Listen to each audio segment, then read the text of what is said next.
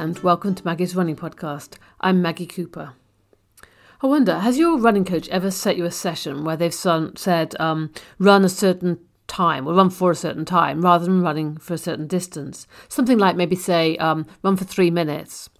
Now, for me personally, I would find it much easier if they just said run 800 meters. I mean, I can run 800 meters in around about three minutes, maybe slightly more, but um, if I had to run 800 meters, it'd be much easier for me.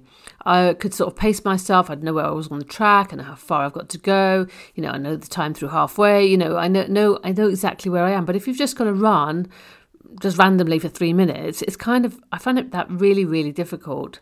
Perhaps it's just me, but I, I do. I just find it difficult. I actually, I don't think it's just me. I came across this really interesting article by Alex Hutchinson now, if you don't know him, he's he's, he's a um, well, he's an author for one thing. He writes for a magazine, Outside Magazine, but um, he wrote a book called Endure. It's really interesting. Definitely, definitely recommend it. Um, yeah, buy a copy. It answers some interesting questions like um, how come at the end of a marathon you can sprint even if you're like completely exhausted, or um, how come we don't run until we drop dead because um, we don't do it. Know, people never do. They think that they've used every last ounce of energy, but they don't die. So something's going on there. So anyway, that, that's the sort of question. I thought those interesting questions. Anyway, again, perhaps I'm weird, but hey, I found that really, really interesting book. Um, lots of other things about you know um, how your mind works in, in running. I think it's a lot of it. Um, running is so psychological. It's partly physical, of course, but a lot of it is psychological.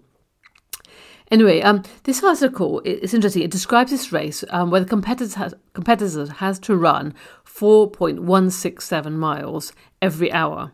So that made up to 100 miles in a day, but they could only do that, that 4.167 miles each hour. So that you ran that, that distance and then you rested, you ran again. I guess you could have done it back to back, um, but essentially you um, you just ran the, the, the, the, that distance and then you stopped and then you started again.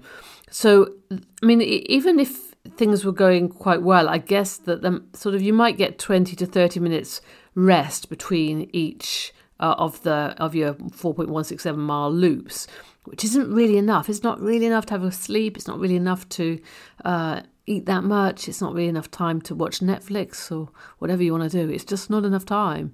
Um, the pace you'd have to run is not like astounding. You know, you could probably walk around in that in that time, but um, yeah, it's just the fact that you you hardly get any rest. You might just about sat down, maybe just about got your eyes closed, and so up off again. You got to do another lap. So it's really really challenging. Now, but what was weird about this race? Is one, one, it was a virtual race. It wasn't actually um, a, a, real race. Um, it and because it, it, was done sort of during the height of the pandemic, pandemic back in uh, April.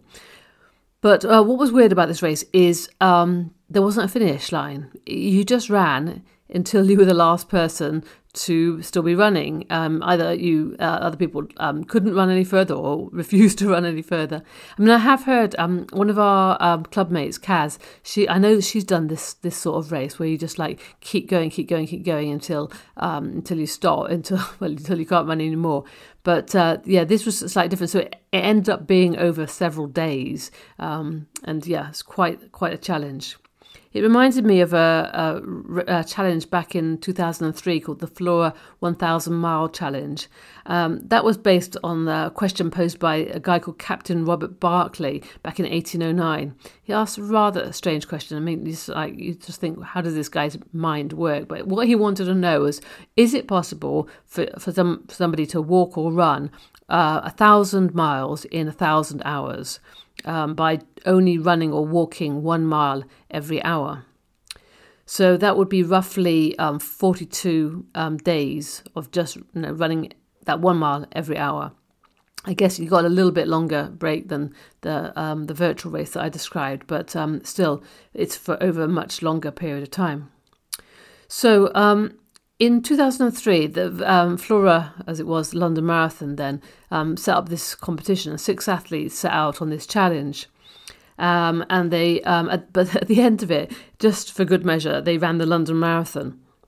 And I actually knew one of the competitors in it, um, Shona Crombie Hicks, um, who um, came in. She did some training with with uh, Brian Smith when I was down at Shaftesbury for a little bit. But she she was um, I mean, in the nicest sense of the word, she was a bit crazy because um, she could just run and run and run and run and run. I think she'd like run to work and she'd run when she could, she was like some personal trainer or something, run at work and then run home, and she'd be like running like four or five hours every day. So she was ideally suited to this particular competition. And in fact, she she won. She ran the London Marathon at the end in three hours and eight minutes, which I just think is astonishing.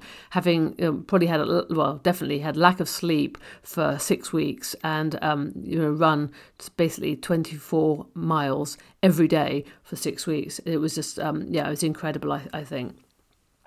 Anyway, so in this article, um, which I've, I've put a link to on my blog, which is uh, maggiesrunningpodcast.blogspot.com, um, in the article, Alex Hutchinson um, compares the the hundred mile race, the the one where they had to do four, just over four miles every hour, um, and but there was there was kind of no end to it, to the challenge that we're facing with COVID nineteen. Uh, it sometimes feels like we're in some kind of endurance uh, race against the virus, but it's a race where we don't know when or where the finish line is. Um, if we knew that the end was, say, in April, then we could kind of prepare ourselves for that. And, um, you know, like it'll be like me doing uh, my 800 meters around the track, you know, I've got 100 meters to go or I've got uh, 200 meters to go, whatever it is, you know, I, I, I, we could sort of prepare ourselves. But the problem is, we don't know when the end is, even though they might say, okay, the lockdown is till the middle of February we've had that many false summits before. You know, we've had opening up over the summer. We've had that, that, that sort of lull back at the end of November, and things looked like they were okay again. And then over the Christmas period and the New Year, uh, things got worse again. So, you know, we just don't know. Um, we don't know when the end is going to be, um, and it's a bit like that race, yeah. With uh, you just don't know. You're going to be the last man standing. So, um, Alex Hutchinson asks, how should you approach a race with no finish line?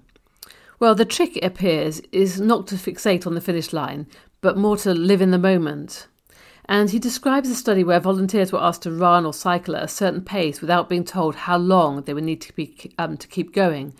They just had to concentrate on maintaining a certain pace and just keep going. So, without the knowledge of the endpoint, their heart rates were actually lower, as was their subjective perception of effort and their brain activity shifted to more like a, a daydreaming type of state. So if you know that you're in it for the long haul, then you kind of relax into it and you just get on with it. But if there's a finish line, you tend to fixate on that finish line, you stress over it and you push towards it. But it's pointless to stress over when the end might be when you can't know when the end's going to be. You just have to live in the moment and then it'll be less stressful and perhaps even more enjoyable. I don't actually fancy running in that 100 mile race or, in fact, even the Barclay Challenge.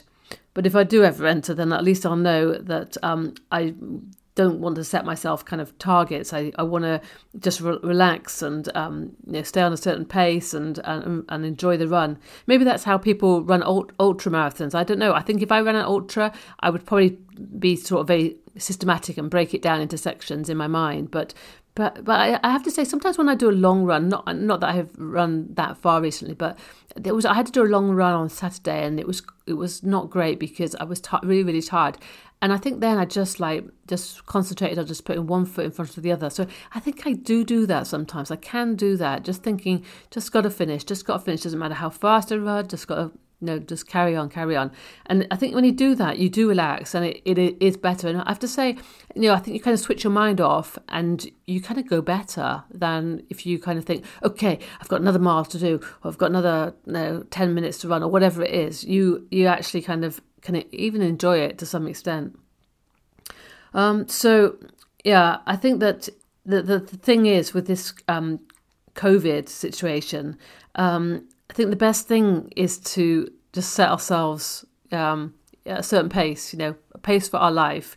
Um, you know, not be stressing about well, when the kids are going to go back to school or uh, when it's all going to be over, when we're going to be able to meet together as a training group or whatever. But just to live each day as the best as I possibly can and make it the best that it can possibly be. I'm going to live more in the moment.